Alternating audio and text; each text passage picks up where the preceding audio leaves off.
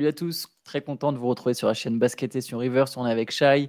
Shai, avait, je sais pas, un milliard, 3 milliards de matchs à peu près. Euh, au programme la nuit dernière, la, NBA nous a gâtés et il s'est passé beaucoup de choses. Donc, on va essayer de, parler un peu de tout ça.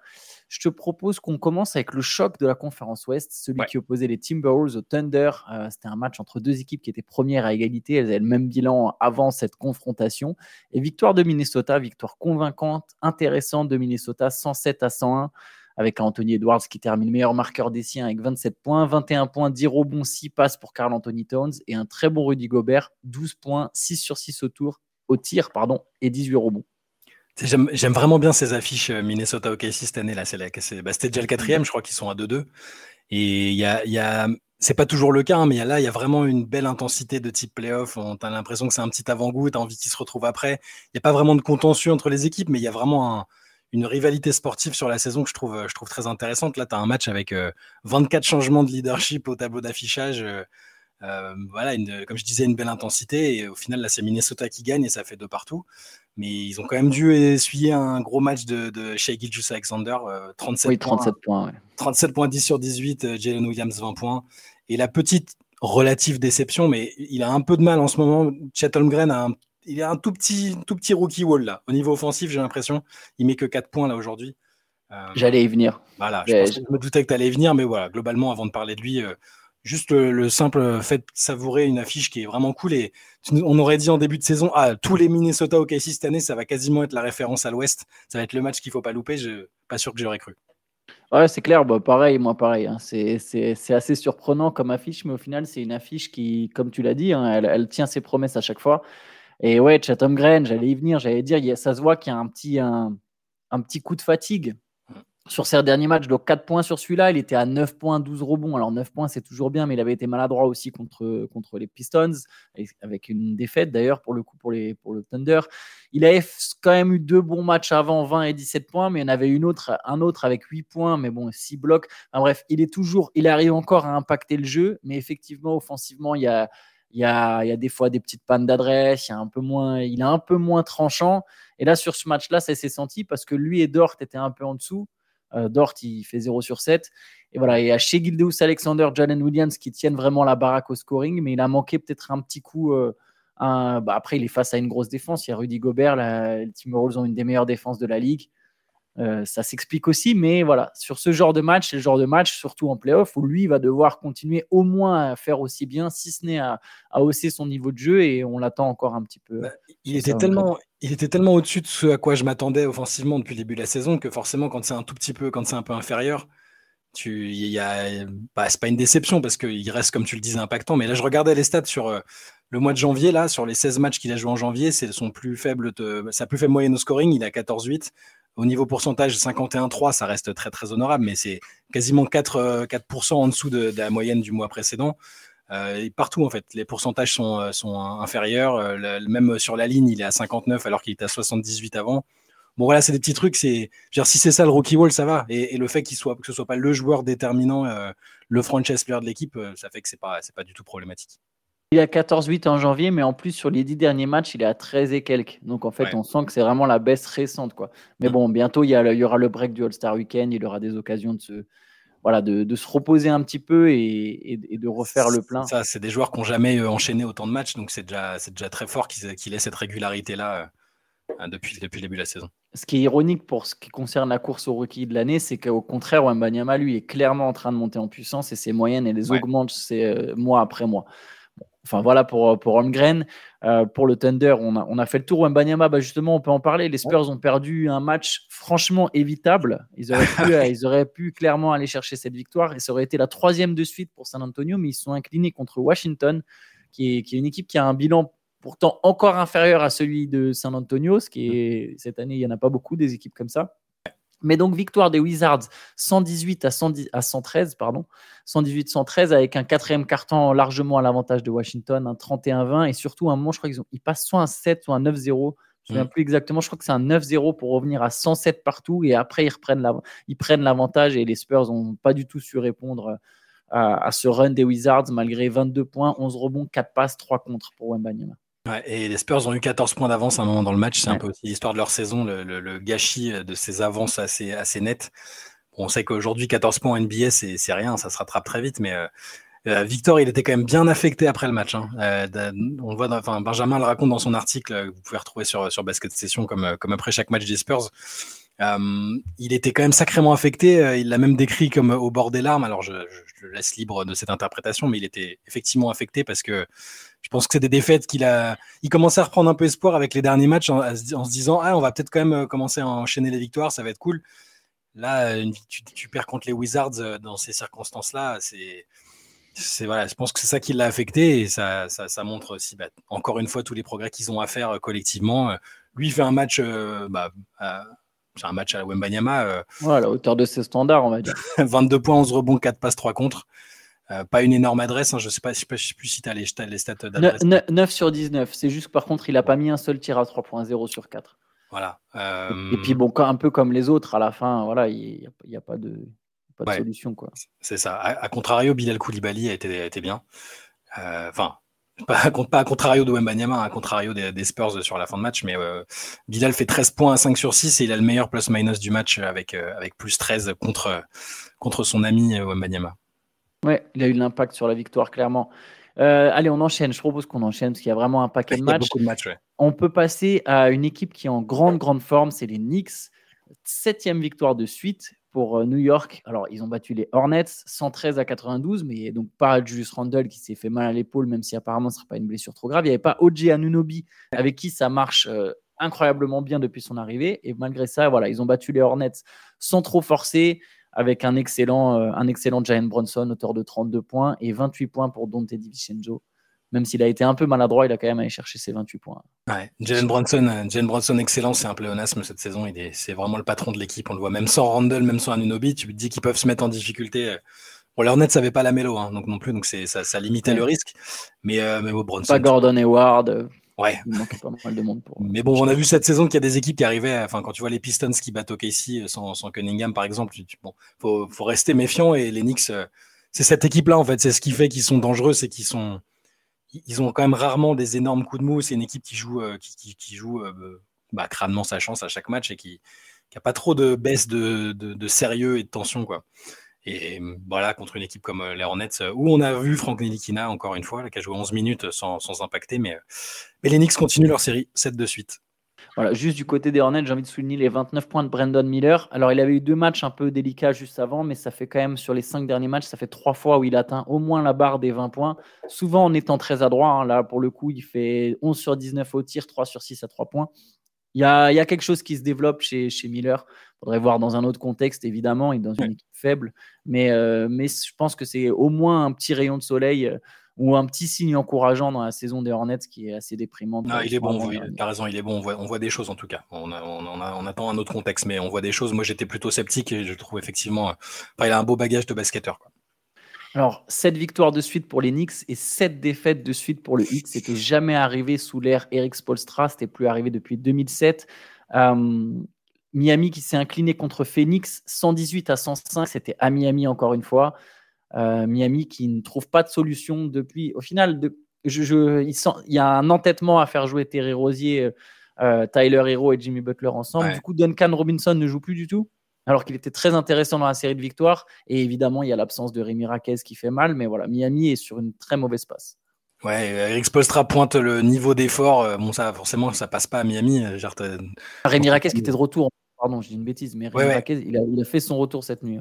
Ouais, mais euh, dans, son, dans, cette culture de, du 8, il y a quand même la notion d'effort, d'énergie, de défense dure. Et là, pour l'instant, c'est des valeurs qu'ils ont du mal à retrouver. Alors, c'est peut-être lié à la formule qu'ils essaient de mettre en place.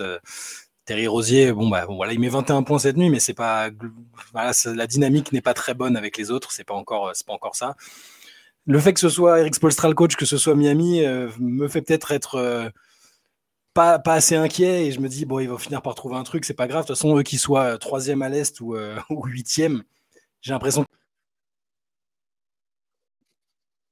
Ah mais là tu peux, c'est pas bon pour eux d'être huitième. Non, tu bien sûr. Tu peux pas passer par le play-in. Tu joues Boston ou même Milwaukee, c'est quand même. tu, peux pas toujours. Euh, c'est juste que il y, a des équipes, j'aurais tiré la sonnette d'alarme, j'aurais dit c'est catastrophique, c'est mort, leur saison, elle va partir en, cacahuète. S'il y, a une équipe sur, laquelle je me dis qu'elle peut, euh, notamment grâce à son coach, trouver la, manière de, de, remonter la pente, c'est quand même Miami. Mais oui, on va, le dire, c'est assez inquiétant. Cette défaite de suite, tu le disais, c'est jamais arrivé euh, depuis qu'Eric Spolstra est coach, donc c'est que c'est pas, c'est pas, pas anodin non plus. J'en conviens. Et là, là, pour le coup, on verra ce que ça donne dans les prochains jours, parce qu'avec le retour de Raquez, il n'y a pas d'absent. C'est, l'effectif. Après, par contre, les déboires pousseront peut-être le, le hit à faire un move, mais là, par exemple, Tyler Hero sur ses derniers matchs, bah, il est très maladroit. 27% contre les Suns, 38% contre les Knicks. Euh, il y, a, un souci de compatibilité, je trouve, dans, ce bac court Rosier, Rosier Hero. Ouais. Sachant qu'en plus autour, tu as, bon, je pense qu'il y a quelque chose à changer dans la rotation. Tout on verra. Spolstra connaît mieux le basket que moi, ça, j'en doute pas. Mais, mais je ne peux pas me dire que juste, faut pas s'inquiéter quand même. C'est c'est une équipe qui perd du terrain. Et Je pense que si elle est dans le top 6, si elle est sixième, je dirais qu'elle peut peut-être même taper Philadelphie et j'en suis pas sûr. J'ai l'impression que quand même les trois premiers à l'Est, il faut aller les chercher. Hein. C'est quand même trois ah vraies grosses équipes. Donc tu as intérêt quand même à finir dans le top 5. Et là, il y a un vrai écart. Euh, Miami, même en finissant très fort, pourra pas finir devant New York. L'écart, il est trop grand. New York a validé sa quatrième place. Alors après, oui, c'est une équipe euh, qui, est, capable, mais, mais il y a en tout cas, en ce moment, on est sur une vraie mauvaise pente. Après, pareil, le All-Star Weekend, des fois, ça permet de faire un break, de repenser les choses, etc., et de repartir et de finir fort. Et c'est ce que font les, les meilleures équipes de toute façon. Mais, ouais, mais là, là, tu as, raison, c'est que là, je regarde le classement euh, en direct. Je regarde rarement le classement en saison régulière. Enfin, je le regarde de temps en temps, évidemment, quand même, parce que sinon, il faut, faut quand même avoir une idée du truc. Mais c'est vrai qu'ils ont trois victoires déjà de retard sur Indiana qui jouait sans Ali Burton. Donc, tu vas, on peut se dire qu'Indiana va quand même à un moment. Euh, retrouver. Enfin, là, ils sont sur trois victoires de suite, mais donc ils vont avoir une. Ils sont pas forcément à leur pleine puissance. Trois, trois victoires de retard sur le sixième déjà, et, plus de six et, ouais, et six euh, au game, euh, game breaker sur, euh, sur Cleveland. Donc, ouais, tu as raison, c'est peut-être un peu plus inquiétant que ce que je me disais au niveau Regarde, ils sont plus proches de la onzième place que de la cinquième. Ouais, non, clairement. Mais c'est ça, c'est de l'aveuglement lié à, bah, au crédit qu'ils ont acquis avec leurs espèces de remontées folles. voilà. Mais bon, tu as raison, la logique veut qu'on s'inquiète quand même un peu pour Miami je, pense qu'il faut remettre Raquez dans le 5 à la place de Woody Smith et il faut sortir aussi Terry Rosier, peut-être même pour Duncan Robinson. Après, voilà, c'est je suis peut-être un peu. Euh, je ne suis pas tout à fait impartial sur Raquez et Robinson. J'aime beaucoup les deux, mais euh, bon, après, à, voir, on verra quel sera l'ajustement. En tout cas, pour l'instant, ça marche pas très bien. Et pour le coup, en face du côté des Suns, il n'y a pas eu un carton d'un Booker, d'un Durant ou d'un Bill. C'est vraiment la, la, différence est presque venue du banc. Il y a 23 points d'Eric Gordon bon, voilà pour, voilà pour, euh, pour Miami. On enchaîne avec une équipe qui était sur 5 victoires de suite, mais série stoppée. Et c'est justement un concurrent de Miami qui a stoppé cette série. C'est Cleveland. Cleveland qui a battu Los Angeles, qui a battu les Clippers. Victoire des Cavaliers 118 à 108. C'était le retour d'Evan Mobley, notamment. 18 matchs d'absence, 14 victoires de Cleveland, quand même. très, très fort. Euh, sachant que Garland ne devrait pas tarder à revenir. Mobley, il a joué 21 minutes, il a mis 10 points avec 9 rebonds. Il y a 28 points, 12 passes de Donovan Mitchell, 20 points, 17 rebonds de Jarrett Allen. Et encore une victoire convaincante des Cavs. Euh, assez impressionnant eux aussi. Dixième victoire en 11 matchs depuis le 3 janvier. Et avec la série, le, bilan que tu as donné sur l'absence de Mobley et Garland qui ont été absents quasiment en même temps, c'est assez impressionnant. c'est sans, sans, Mobley et Garland, pardon, les 18. C'est quand même impressionnant ce qu'ils ont réussi à faire. Alors, je sais que Bickerstaff, il, il est parfois critiqué sur euh, différentes choses, notamment sur le, premier tour de playoff de l'année dernière, mais je pense quand même qu'il faut reconnaître que c'est impressionnant. Mitchell et, Jarrett Allen, on parle pas beaucoup de Jarrett Allen, mais il fait un taf. 20 euh, points, 17 rebonds, 15e double-double consécutif. Et, ils sont, euh, franchement, il faut, ouais, il faut leur tirer notre chapeau parce qu'avec, enfin, c'est pas anodin, Mobley et Garland absents. Euh, là, Mobley revient, donc ça va être là aussi intéressant de voir comment ils vont réintégrer petit à petit ceux qui sont deux des tout meilleurs joueurs de l'équipe et qui ont été très importants la saison dernière. Allez, on continue. Victoire des Nets contre le Jazz. C'était pas le match le plus intéressant sur l'affiche, mais par... donc victoire 147 à 114, ce qui était intéressant. J'aurais même pu en parler avant. C'est le retour de Ben Simmons. Ben Simmons qui a rejoué première fois depuis le 6 novembre, 38 matchs d'absence. Et pour son retour, il a semblé plus en forme que jamais. C'est ça qui est dingue. Il a joué que 18 minutes. Son temps de jeu est limité mais 10 points, 5 sur 5 au tir, 8 rebonds, on se passe. En gros, tu lui laissais 5 minutes de plus, il finissait en triple-double. Et ouais, il avait l'air en pleine confiance, en pleine forme, et ça fait très plaisir. Et les Nets, du coup, peuvent plus ou moins se relancer dans la course au play-in. Ouais, plus 27. Euh, plus 27 c'était une, victoire, un match à sens unique, hein, mais je crois que c'est le plus gros total de points de l'histoire des Brooklyn Nets sans prolongation. C'est leur plus gros total de points dans ce, dans ce contexte-là. Et ouais, Ben Simmons, ça fait, ça, ça, fait plaisir. Trois mois sans le voir, on a malheureusement pris l'habitude de le voir plus en dehors des terrains que dessus. Alors, quand on était au match à Paris, il, était là, il s'est chauffé un peu, il n'avait pas l'air d'être particulièrement handicapé. Donc euh, c'est bien qu'il soit revenu aussitôt et ça, ça peut effectivement changer peut-être la dynamique euh, des Nets parce que quand il est là, ça change le rythme. C'est un c'est ce qu'il expliquait après le match. Il disait euh, je suis je suis en mode contre-attaque automatique. Enfin tout de suite je, je contre-attaque à moi tout seul. C'est ça. Il y a James Harden qui disait je suis le je suis le système. Lui c'est je suis la contre-attaque. Voilà. Allez, je continue. Boston a battu New Orleans 118 à 112. Gros quatrième carton clutch de la part des Celtics et notamment Jason Tatum. Tatum, il finit à 28 points, il en met 12 dans le quatrième carton, il prend 10 rebonds, 8 passes, 20 points pour Holiday, 22 points pour Brown, qui a aussi pris 11 rebonds avec 7 passes. Il n'y avait pas Porzingis, mais donc victoire des Celtics qui se reprennent. Hein. Ils restaient sur deux défaites de suite à domicile. Ils ne sont pas passés loin de la troisième de suite, mais Tatum s'est activé pour, pour, pour inverser la tendance contre les Pelicans. Ouais, ça, bah, New Orleans qui avait bien commencé le match. Euh, je crois qu'ils avaient 17 points d'avance en première mi-temps. Exactement. C'est ça, voilà. Euh, et, comme tu l'as dit, le quatrième bien géré par, par Tatum notamment, euh, donc pour des, Celtics sans Porzingis. Et voilà, pas, grand-chose de plus à dire sur celui-là, si ce n'est que New Orleans a un peu de mal aussi à garder les avantages cette saison. J'ai l'impression, en tout cas, j'ai pas les stats, mais c'est souvent je les vois se mettre en galère. Bon là, c'est Boston, c'est pas dramatique. Tu c'est à Boston, mais c'était c'était un soir où il semblait prenable Boston. Alors, il y a une victoire des Rockets sur les Lakers. J'ai pas vu une image de ce match d'ailleurs, je tiens à le dire tout de suite. mais, mais donc, les Rockets ont gagné 135 à 119 avec un très gros duo. Je vais donner les stats du coup, hein. enfin, de toute façon, ce que je faisais déjà. Mais Alperen Shengun, 31 points, 12 rebonds, 7 passes. 34 points, 12 rebonds, 7 passes pour Jalen Green. Donc, apparemment, les deux jeunes ont vraiment bien, bien, bien tourné. Les deux ont été à droit. 18 points de Jabari Smith et donc victoire contre les Lakers malgré 23 points de Davis, 23 points de James et 23 points de Russell. Ouais, Jalen Green, euh, je suis l'un de ses plus gros euh, doubters, on va dire, depuis. Euh, il a été excellent. C'est bon, c'est là qu'on voit tout, son potentiel offensif. Il est, il est facile, il est, il est, fluide. Quand en plus il y a du playmaking et de l'activité, ça se, ça se traduit par des rebonds, des passes. Et Alperen Shengun, fidèle à lui-même, qui est, que, que j'adore quasiment de plus en plus Pareil, je l'ai entendu chez JJ Reddick l'autre jour, il était invité. c'est, un, un, gars intéressant et, plutôt cool, j'aime bien. Donc là, Jalen Green, euh, voilà, j'ai rien à dire. Je... il n'a pas l'air sur une mauvaise période, Jalen Green. Hein. Ça fait quelques matchs là où ses stats sont, sont en hausse, euh, j'ai le sentiment, j'ai l'impression. Ouais, et là, bon, il n'y a pas vraiment, euh, il a pas vraiment eu de match. Les Lakers, c'était, je pense qu'ils, enfin, ils m'ont semblé fatigués après la double prolongation de l'autre jour là. J'ai pas senti beaucoup de, d'énergie et de, de, volonté de se faire très mal. C'était compliqué pour eux cette nuit. En tout cas, victoire importante pour Houston, hein, qui est toujours dans la course au play-in. Euh, autre match, allez, autre carton. Ah, mais attends, j'ai même pas parlé de la première de Doc Rivers. J'ai pas du tout hiérarchisé euh, ce CQFR, mais il s'est passé. C'est vraiment, c'était une nuit chargée en NBA. il y a plein de trucs, ouais. Il y avait quand même une affiche Milwaukee-Denver. Je suis désolé mm. d'en parler que maintenant. Victoire des Nuggets 113 à 107. C'était la toute première de Doc Rivers sur le banc des Bucks. Donc les, Nuggets sont accélérés sur la fin. Il y a eu un 8-0, je crois, à la fin, il me semble, si je dis pas de bêtises. Euh, peut-être pas pour finir le match, mais c'était pas pour finir le match, mais il y a eu un 8-0 pour, pour vraiment se détacher. 35 points de Jamal Murray, 25 points, 16 rebonds, 12 passes de Nikola Jokic. Euh, voilà, le duo habituel, hein, le, duo qui, a mené les Denver jusqu'au titre NBA. C'était un beau choc et donc du coup, bah, la première de Doc, elle est gâchée euh, avec une défaite.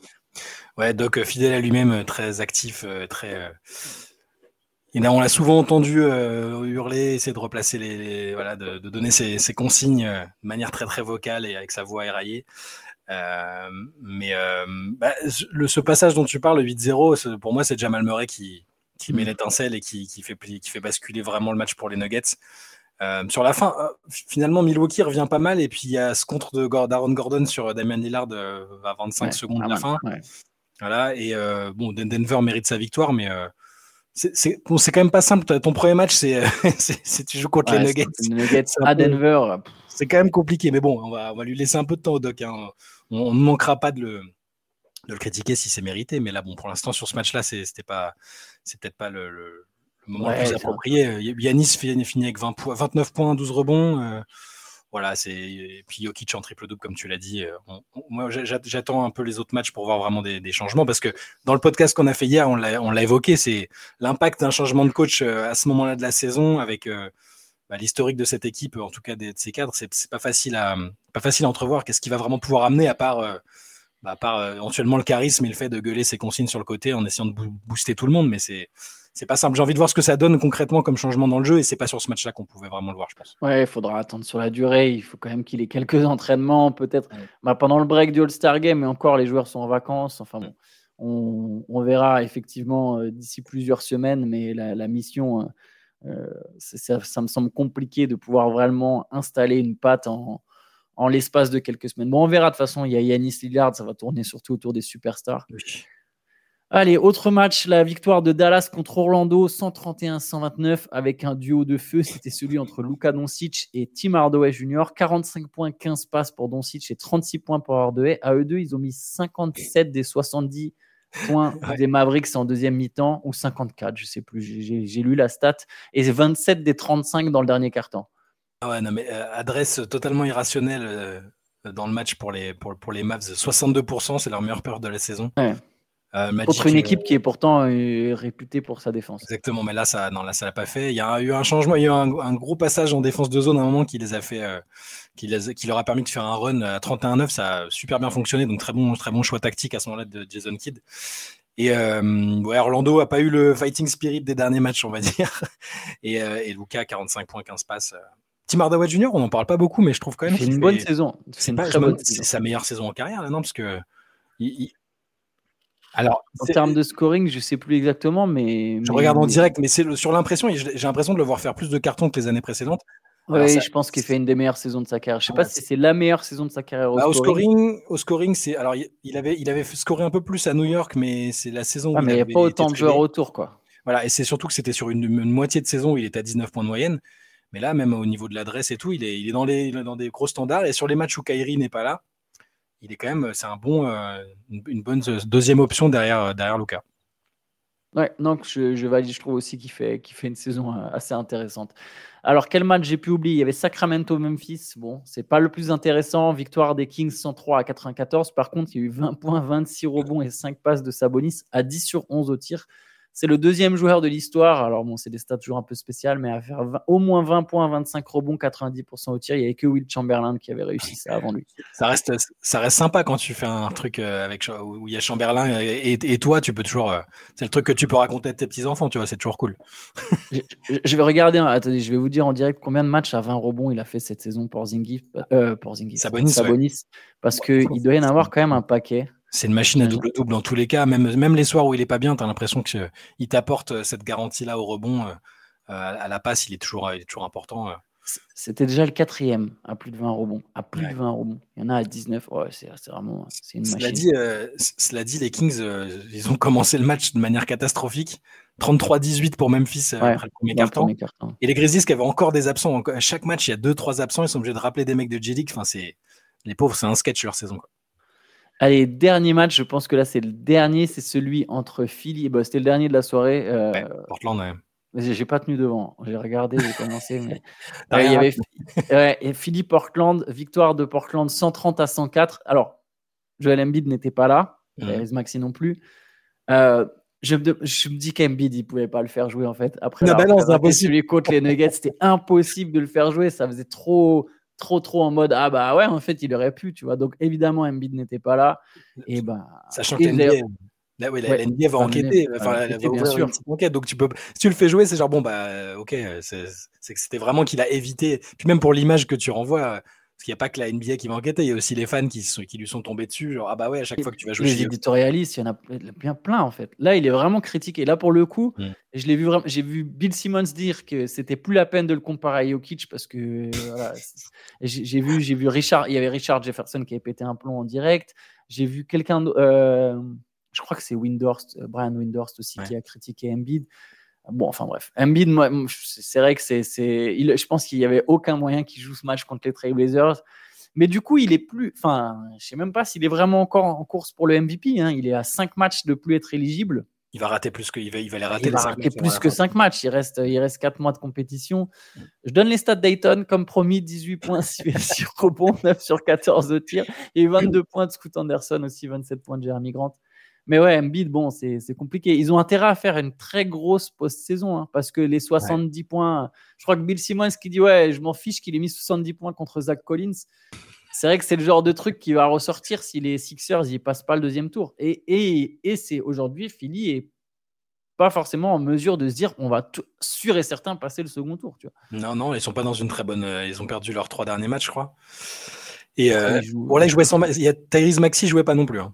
Non, non, ben non, oui, c'est ça. bon, bah après, théoriquement, tu, peux peut-être aussi quand même battre Portland, qui n'est pas la meilleure équipe de, la ligue, mais euh, bon là, là, ils ont, ils ont pris cher et c'est la troisième défaite de suite, donc oui, ils n'ont pas, pas cette marge-là. On est tous d'accord pour dire que c'est leur saison régulière est bonne. Embiid est très très fort quand il joue. Maxi a la progression, euh, une progression presque inespérée euh, de calibre All-Star mais ils n'ont pas de marge de manœuvre en playoff. Ils n'ont pas assez, la, force de frappe est pas assez importante pour que tu dises, le premier tour, quoi qu'il arrive, c'est tranquille, même s'ils finissent troisième.